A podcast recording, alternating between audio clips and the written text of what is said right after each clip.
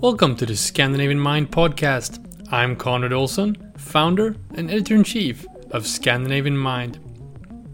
My guest today is Sofia Falk, transformation activist and author of the new book, The Diversity Paradox. Sofia has been helping some of the world's biggest brands with their diversity strategies, including H&M, Scania, Pernod Ricard, and Volkswagen. I've known Sofia for a few years She's been a contributor to our former magazine Scandinavian Man, and I consider her one of the most thoughtful and effective people on the subject. She's been able to balance her own passion for equality with a business driven mindset. I had a great time talking to Sofia. In this conversation, we cover the difference between diversity and inclusion and why the former doesn't work without the latter, what tactics and tools companies need to implement to achieve real change, why Scandinavia is not the most effective region when it comes to diversity, and how her own background in the military enforced her passion for equality. The Scandinavian Mind podcast is a bi weekly show about the intersection of lifestyle and technology. Every Wednesday, we publish an in depth interview with an innovator from the worlds of design, fashion, beauty, mobility, or tech. And every Friday, we publish a panel talk or other behind the scenes content from the world of Scandinavian Mind.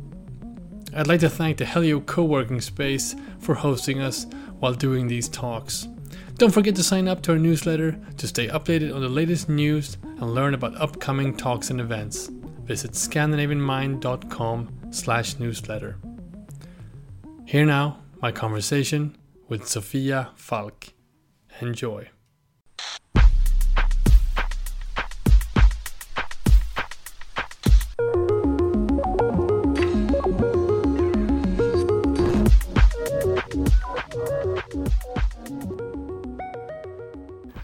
Right, so I'm here with Sofia Falk, a transformative activist, as you call yourself, and the author of the new book, The Diversity Paradox. Sofia, thank you so much for being here. Thank you for inviting me. Let's just start right away with this. Uh, mm-hmm. We have here the mångfaldsparadoxen uh, in Swedish, the diversity paradox that comes out in, in English later this spring. Um, what is the diversity paradox? The diversity paradox is the uh, kind of the trend that circulates the uh, private businesses all around the world today. That any company or any organization uh, focus extremely on the topic of diversity. Mm. And when they talk about diversity, they refer to the visible traits such as gender, nationality, color of skin, physical abilities, age, and they set targets and political correctness, you know, fancy strategies about that. Mm. And then nothing happens. We see marketing that you know flops, or you know product design that doesn't work for everyone. Uh, they can can't find the talent they need, and they kind of like, but you know that we had read so much research about this. We see that diversity is beneficial for business, return on investment, you know, increased market shares, all those things, and nothing happens. And the paradox is that they focus on diversity, but they see no result. But it's re- really not a paradox, of course. Yes, because this, the sub, sub subline is uh, handbook for inclusion. So you exactly. make a distinction between uh, diversity and inclusion. Exactly. So diversity is the result, and inclusion is the hard work to leverage the benefits of diversity. Right. Right. Which is mostly, you know, forgotten or not so prioritized in organizations today. So let's let's unpack this because yeah. I'm super excited about this, and because you you know you have a long experience in working with companies uh, with these exact topics, and, and I'm guessing the book is sort of a, uh, a collection of all your experiences and what you what you've learned. So, yeah.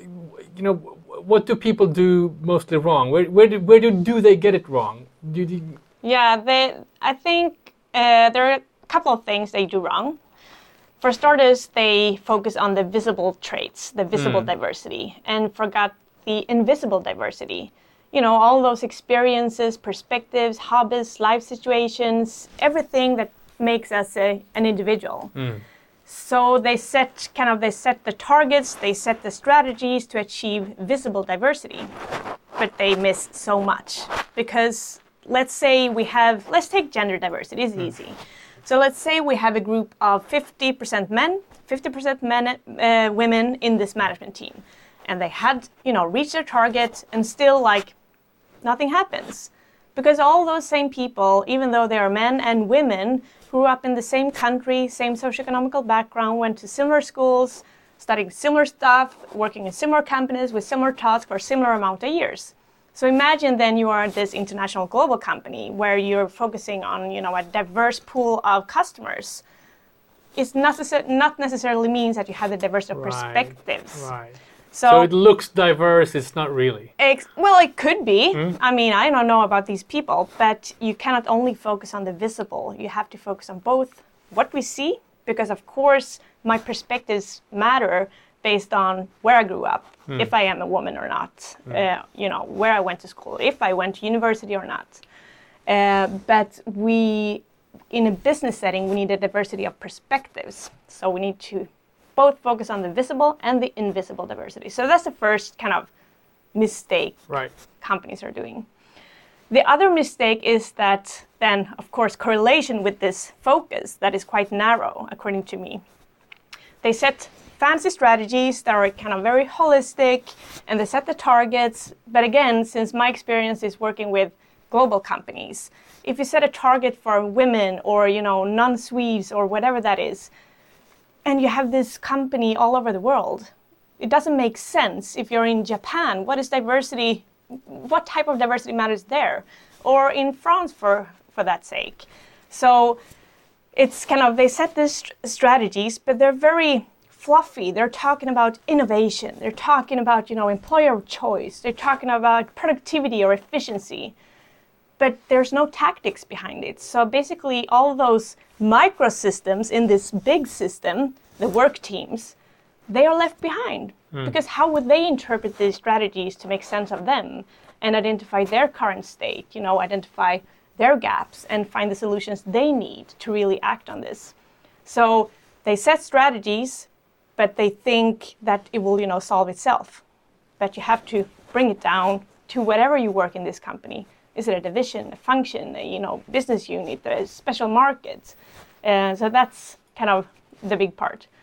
And then I think the third thing is that we see then inequality, or we see, you know, power resi- uh, resides on some certain people, and they try to solve this big problem with the big solutions, but really it is about behaviors.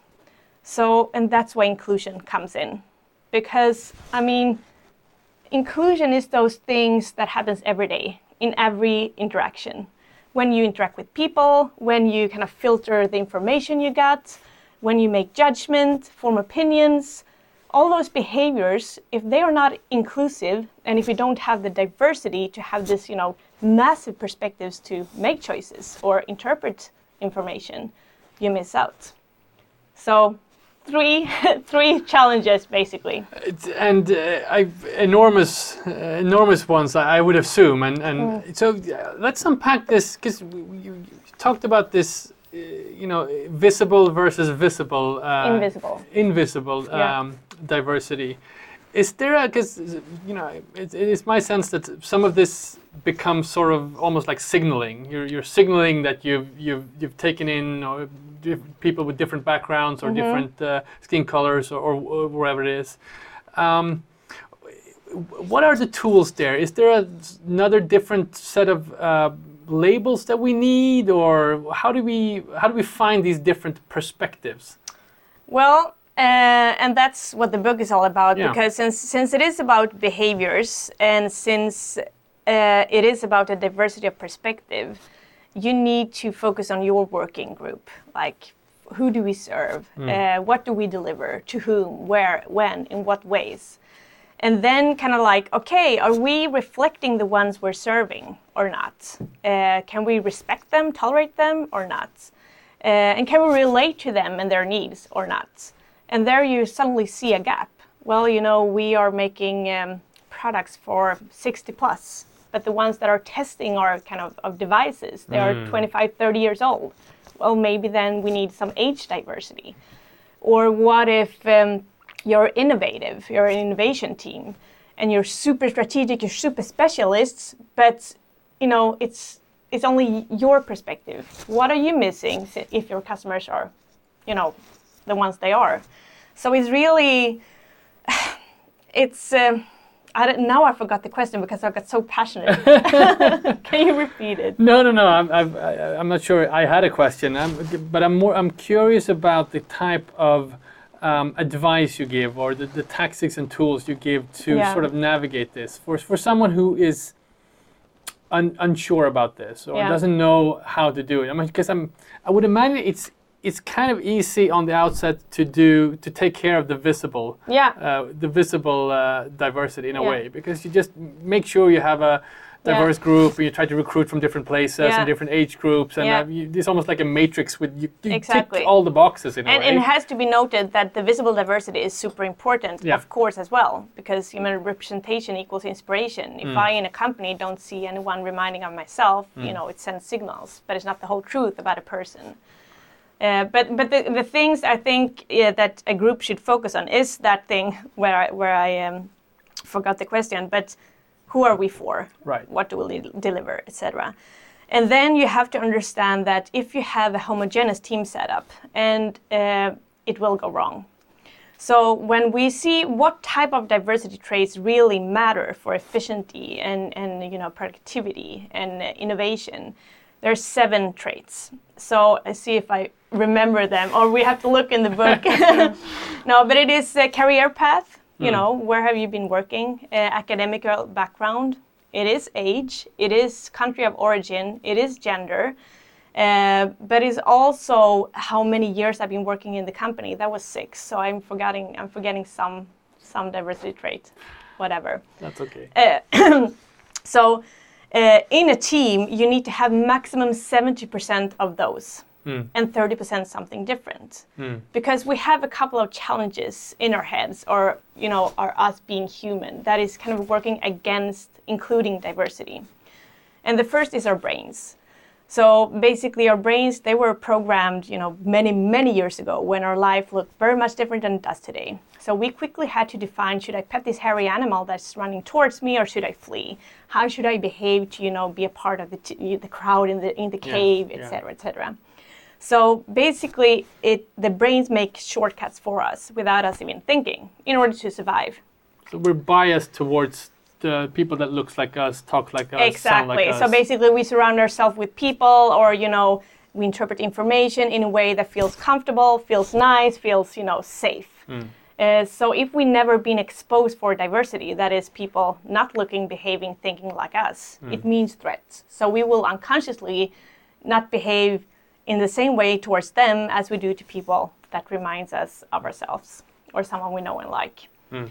Uh, so we we need to expose ourselves for diversity. So this this kind of um, brain is is yeah it's a show showstopper. And if you then are in a homogeneous team setting, those people and those perspectives will reinforce this effect of bias because we assume that people think like us, right? And that's where it goes wrong. Uh, so really, we need to have this 70% maximum because 30% that's the magical percentage.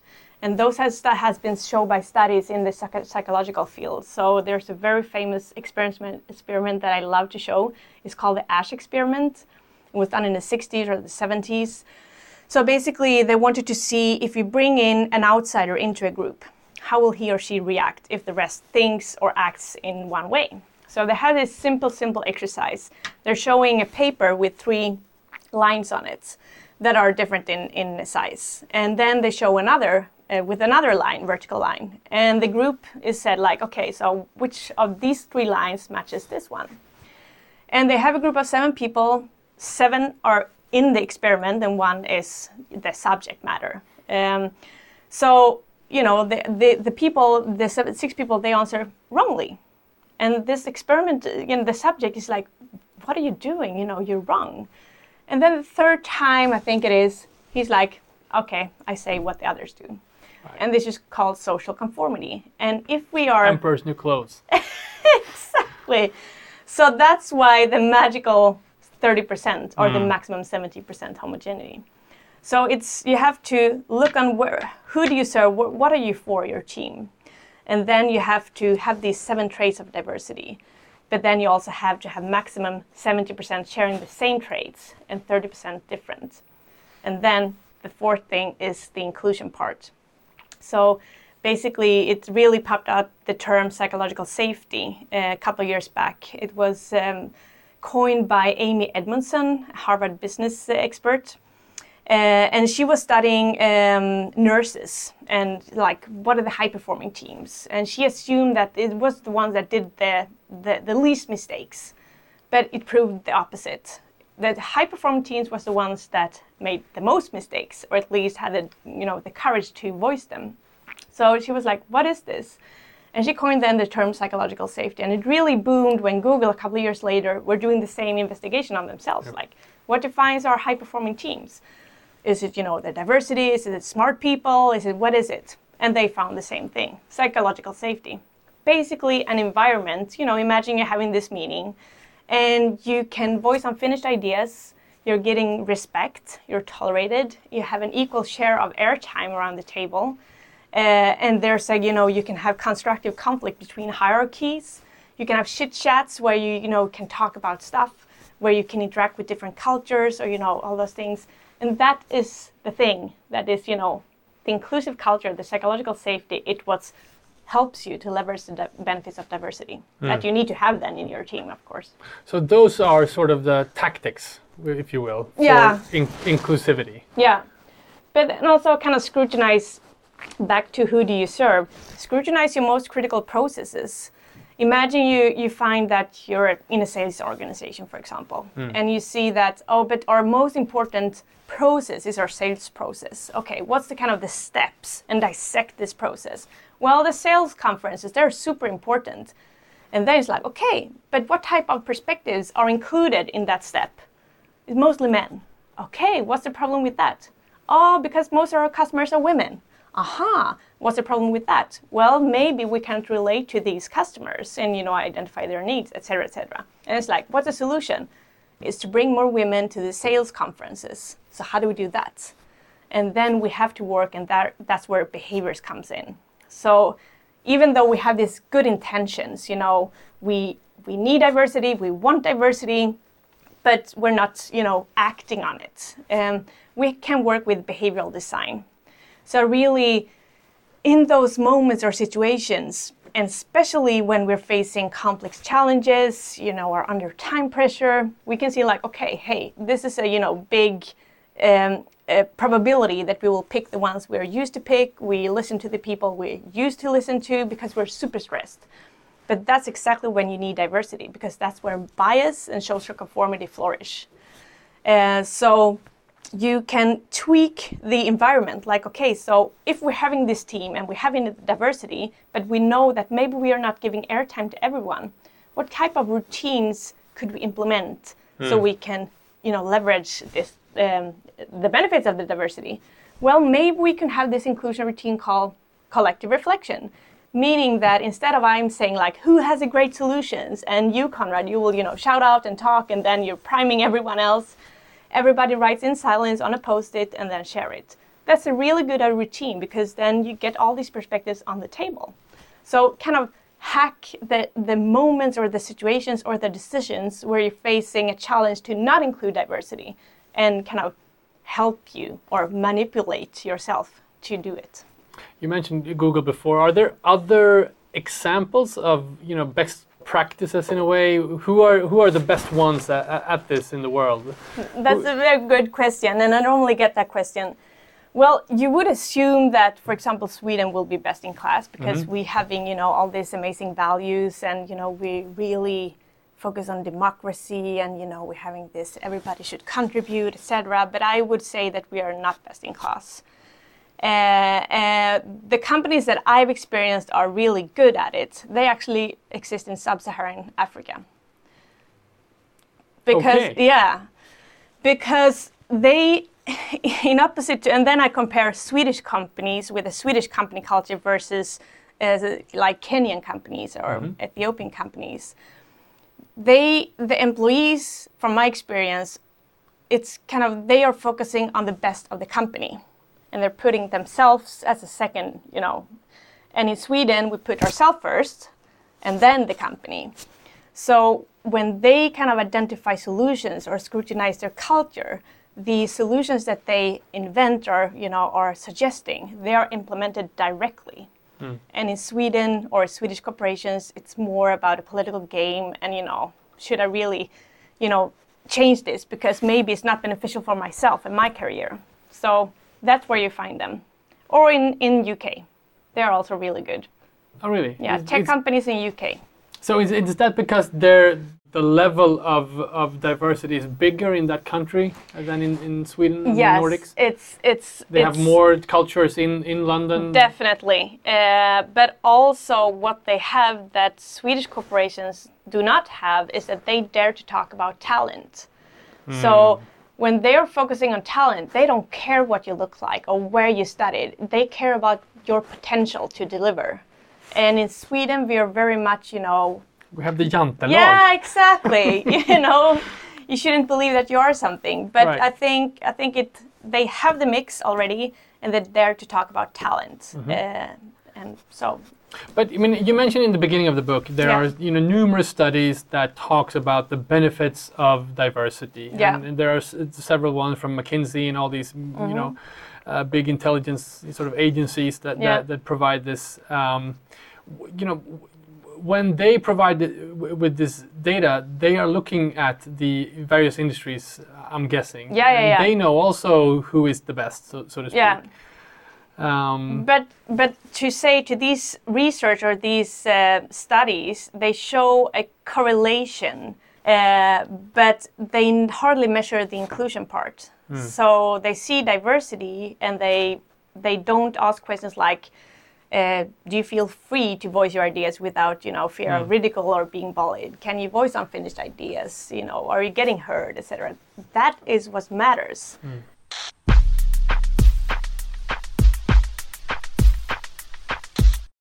You mentioned um, being sort of target oriented and, Mm-hmm. and uh, having your sort of target customer or you know wh- whatever mission you have as, as a as Yeah. a you know you, a private company. And you mentioned in the beginning that that uh, you mostly uh, target private companies with with this process. Mm-hmm. Um, but you also mentioned something else, and, and that you have made a conscious choice in your own uh, career Yeah. to sort of marry uh, these issues that are you are very passionate about. You, you call yourself an activist uh, with um, uh, sort of you know revenue streams and, and you know financial sustainability as Yeah, well. yeah. So talk about that uh, um, decision to, Yeah. Mm-hmm. to go that route, if you will, Yeah. because it seemed pivotal. Yeah, yeah, it, it really was, and it's still hurtful, but uh, but successful. Uh, no, but so so why I became passionate about this topic was when I was 20 and I was doing the military service. So obviously I was not, you know, surrounded by a lot of women, but a lot of men. And before I started there, I thought that of course I would have the same prerequisite to perform, to be myself, you know, to deliver. But a couple of months in the the program, even though I outperformed them uh, in you know running with backpack and you know gun in my hand or you know shooting range or academic exams, they said that I was lucky. Uh, because I stood out so much, so I was really, you know, experienced what it was to be a minority, and I got, you know, so angry and frustrated because it did affect my performance. But then I, I got to go to Kosovo working on the field, and I was in the intelligence unit. So, from our point of view, an intelligence point of view was to access as much information as possible from as many people as possible. And in order to accomplish that, we needed to look different, behave different, you know, have different perspectives, and create trust in different ways. So when we did that, we were women, men, you know, looking differently, you know, color skin. It was amazing because at the end of the day, it got us access to more information, and our, you know, analysis got better, our forecast got better, our decisions made better. Um, and the S- uh, Swedish Armed Forces then on the field were talking about something they call operative effect. Basically, we don't do this diversity stuff because we want to be nice. We need it because we want to be better. So I experienced that, but still I was very angry. So when I started my first company, I was so passionate about gender diversity, of course. Um, and I tried, you know, to point fingers, and you know, I was interacting with yeah, companies, and they were quite homogeneous uh, in their setup. Uh, I was interacting with men, 50 years white, basically. And they got not so passionate about the topic because it was a blame game. Uh, and you know, so I started to see, okay, so when do they listen? And they started to listen and and you know become engaged when I was starting starting to talk their language, basically financial terms, effect, proficiency, efficiency, blah blah blah blah. So I like, okay, but maybe I could kind of package this uh, in a kind of Trojan horse kind of way. Like they they buy this, but they get this, uh, and it worked. Uh, but also in the beginning, it was very frustrating. I remember one time it was one of the global heavy industrial companies, Swedish. Uh, they had been focusing then on gender diversity, so they bought this program they you know paid me a lot of money to go around the globe work with hundreds of women from many many different countries to identify then how could we change our culture to you know get more female to management positions uh, and uh, I, we was in India uh, that day, and the management team had flew down, and they were sitting in the back, and I had this hundred women in front of me, and I was kind of kickstarting the workshop. And uh, before it, had been, you know, more, you know, reach your potential, talent, blah, blah, blah. But this session was about change. So I was like, you know, really energized and, you know, pushing them and fired up and talking about change, like you can contribute, blah, blah, blah.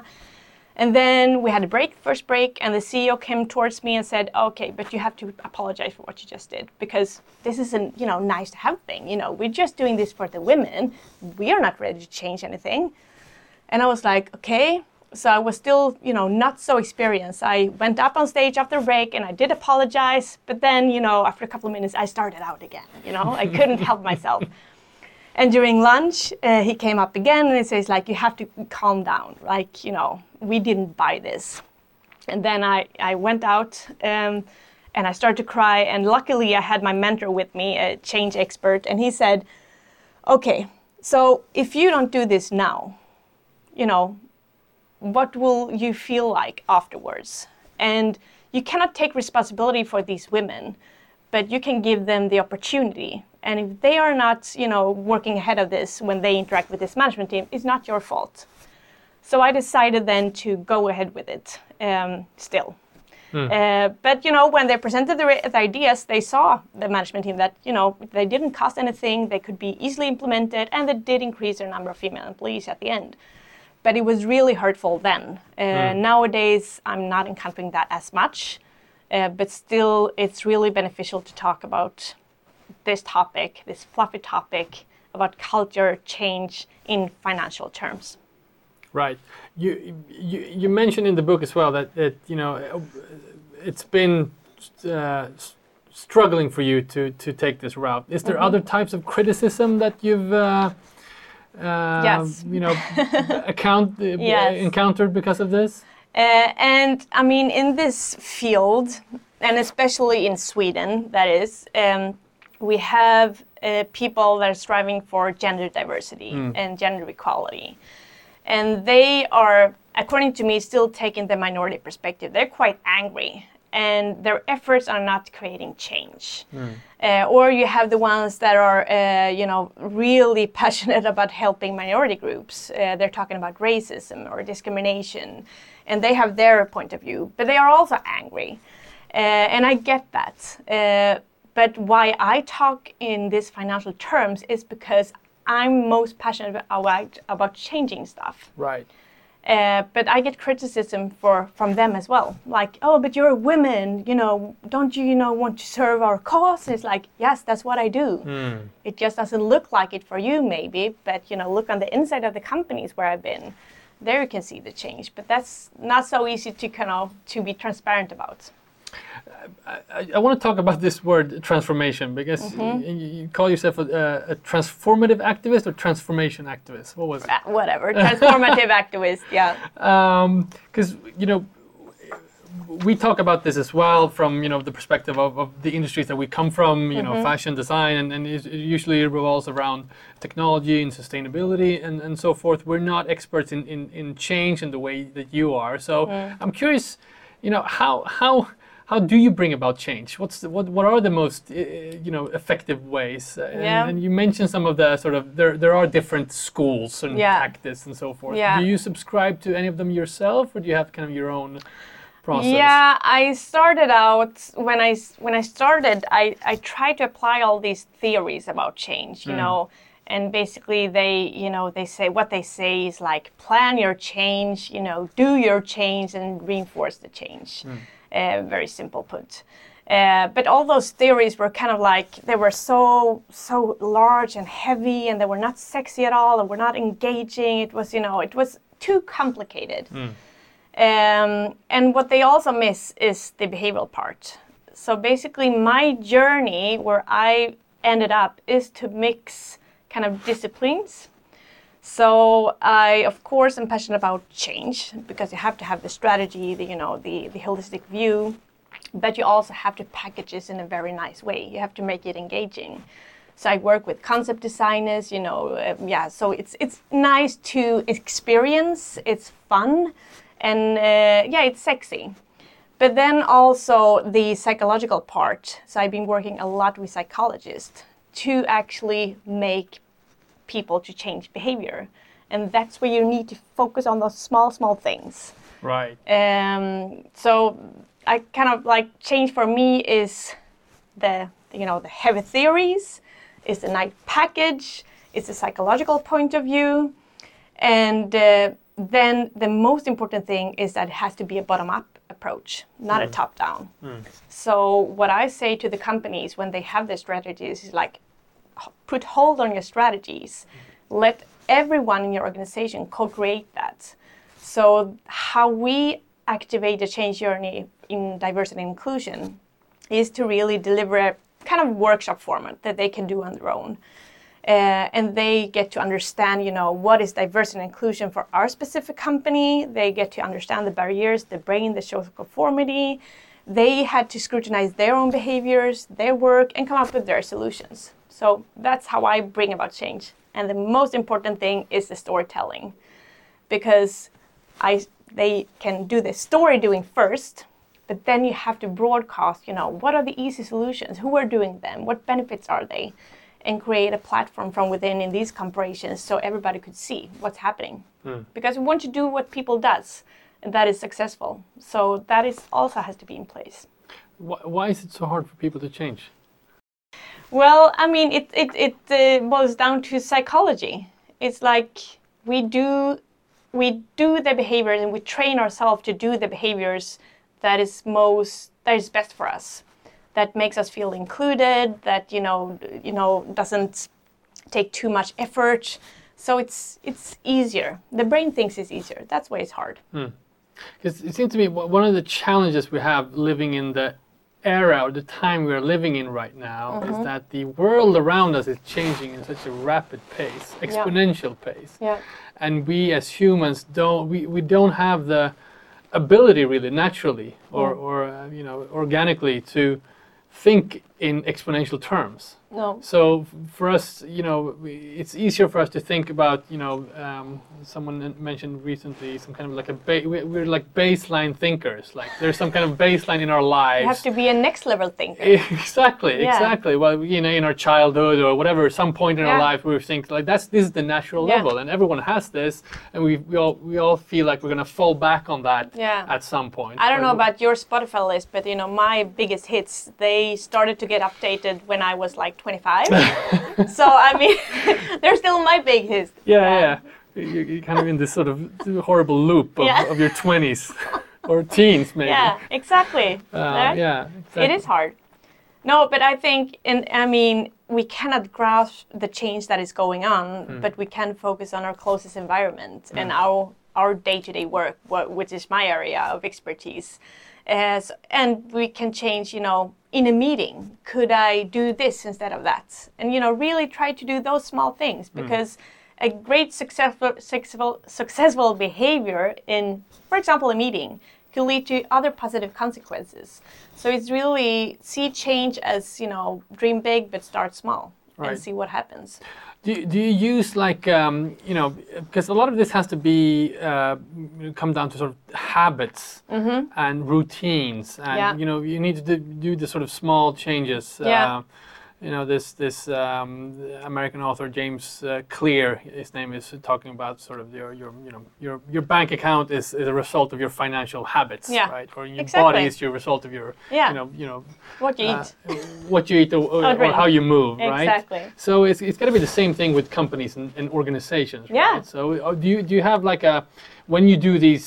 You know, I haven't come this further uh, far into the book. I'm sure it's in there. So Yeah. are there tools like that, or the tactics, Yes. or the habits that you want to Yes. implement in Yes. organizations? And I would like to start out with then a, a another psychological experiments where I kind of got inspiration from, uh, and also had the inspiration to work with behavioral design. So it was in uh, Schiphol Airport, and they had severe problems with people peeing outside the urinal. I don't know what, why, because I'm not a man. But still, they had those problems, and they were trying, you know, to put up these signs like, "Please, you know, don't do this," blah blah blah, uh, and still nothing happened. Could equal to a policy or a strategy around diversity and inclusion. Right. And then they kind of like, what happens if we put a sticker of the fly in the urinal? And it drastically stopped the peeing outside. So really, the des- the design of this fly, they they still had a choice, right? The ones who who visited the urinal. But it kind of made it easier for them to do the right behavior. Mm. And exactly in the same way, we have to work with inclusion of diversity. So, for example, if we are brainstorming or making ideas or making strategies, we could have the habit of having an empty chair, for example, in each meeting room. That will remind us, like, who is not sitting here that we should invite for the next meeting, or mm. are there several chairs that are missing? It could be the collective reflect, uh, reflection that I was talking about. You know, put your insights or ideas on a post-it notes to make sure everybody's contributing. It could be these checkpoints, like in a digital process, like, okay, this is a step where you need to add perspectives. Have you done that? Or a world map, like, okay, but you know, put a pin whenever you're interacting with someone, key stakeholder, customer, employee, and see where your kind of your reach out is, because you will see your blind spots mm. and maybe interact with someone there. So it's really those visible reminders that helps you to do what you really want to do, but have a hard time doing. Mm. What, what, what recommendations do you have to sort of the startup community? Because it seems to me like the companies that are in the, you know, sort of massive scale type of organizations that everything has to scale at really fast. Um, that has to differ a lot from, uh, say, a government organization, which is more kind of fixed in its its structure. Uh, I don't. Uh, since I've been working wo- both with you know tech startups and big heavy Mm. uh, conglomerates, basically, I would say that you know time is a challenge in any business. We are making decisions. Uh, you know, we prefer to make them yesterday, but we're not, and and we're stretched, and we're all facing complex you know solutions. We're all you know not knowing who we're serving or you know what's the next big thing, uh, and that's when we need diversity. So in any organization, we need it. But for these tech companies, since that was your question, I would say that they need to focus first on the inclusion part because hopefully, and I assume because I've been working with them, they already have the diversity. So they would need to see do they have psychological safety in their teams uh, and, and focus on that because you need to have that to really make the best decisions. And you have to also just accept including diversity takes time and takes effort, but it's totally worth it. What you know? What are some of the benefits of diversity and inclusion, uh, Mm. other than you have mentioned before? But other, you know, th- that you know Yeah. that these these studies show, or that you prefer to to. Um, So, so if you have if you have diversity and if you're having an inclusive environment in those same teams, you will have better collaboration, better decision making, better ability to reduce and spot risks. You will have, you know, well-being increases, sick leaves, you know, goes down. So it's, you know, like what happens if you're nice to people and you know use their potential it makes so much sense but still Right. it's so hard right. We talked about different countries before, and, and I'm curious. Uh, you know, I'm, I'm, I'm, I was a bit surprised by your, your answer, but I'm also curious about how you view sort of the Nordics. Obviously, we're called Scandinavian Mind. We have a sort of Nordic mindset, and, and we work on an international level. So, what are are there are there things that we do do better if in the Nordics compared to other countries? I think that we are early adopters, and since it's uh, diversity and inclusion is really a hype, uh, it will be a huge probability that companies jump on this topic. Uh, but still, we're having the legislation that I think is working against us because we have, you know, the the government that are having, you know, discrimination uh, policies and they're having you know they're forcing companies to you know set targets etc so there's there's a gap between the private and the public sector uh, so i think that if we are going to be those front runners that we really are and you know be so unique you know the world map survey we we're really unique we stick out from the rest of the world uh, we need to make a better collaboration between corporations and government authorities because I think the solutions exist within the companies and then the government should support that instead of forcing them to do things that gets them stuck in a rut. Right, right. Sophia, we talked before we started recording about sort of our own uh, different uh, challenges when it comes to the COVID year and, and how that sort of uh, you know upended our, our, our plans. Uh, you've been an entrepreneur before. You've you've run your own companies. Now you've written the book. Uh, uh, what's next for you? What, what's your plan? Where do you want to take this? Oh God, it's that's a big question. no, it's it's. But I think, uh, I mean, of course, I want as many companies and organizations as much to to use this book because it's really it's cheap, it's affordable, and it can create change uh, and kind of get that going. But really. And now I'm kind of swearing in church, but helping large organizations, it's kind of a like um, hospice um, business.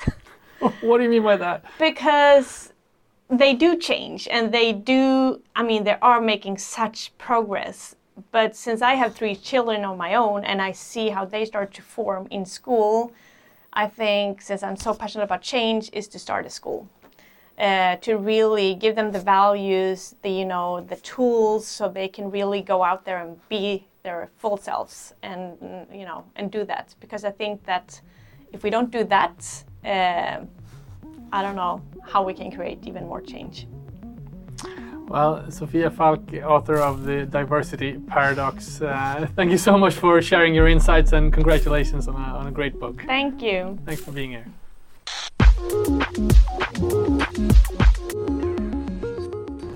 You've been listening to the Scandinavian Mind podcast with me, Conrad Olson.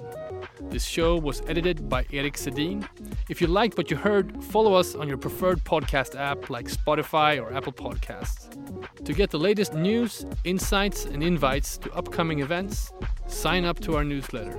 Just go to scandinavianmind.com to become part of our movement.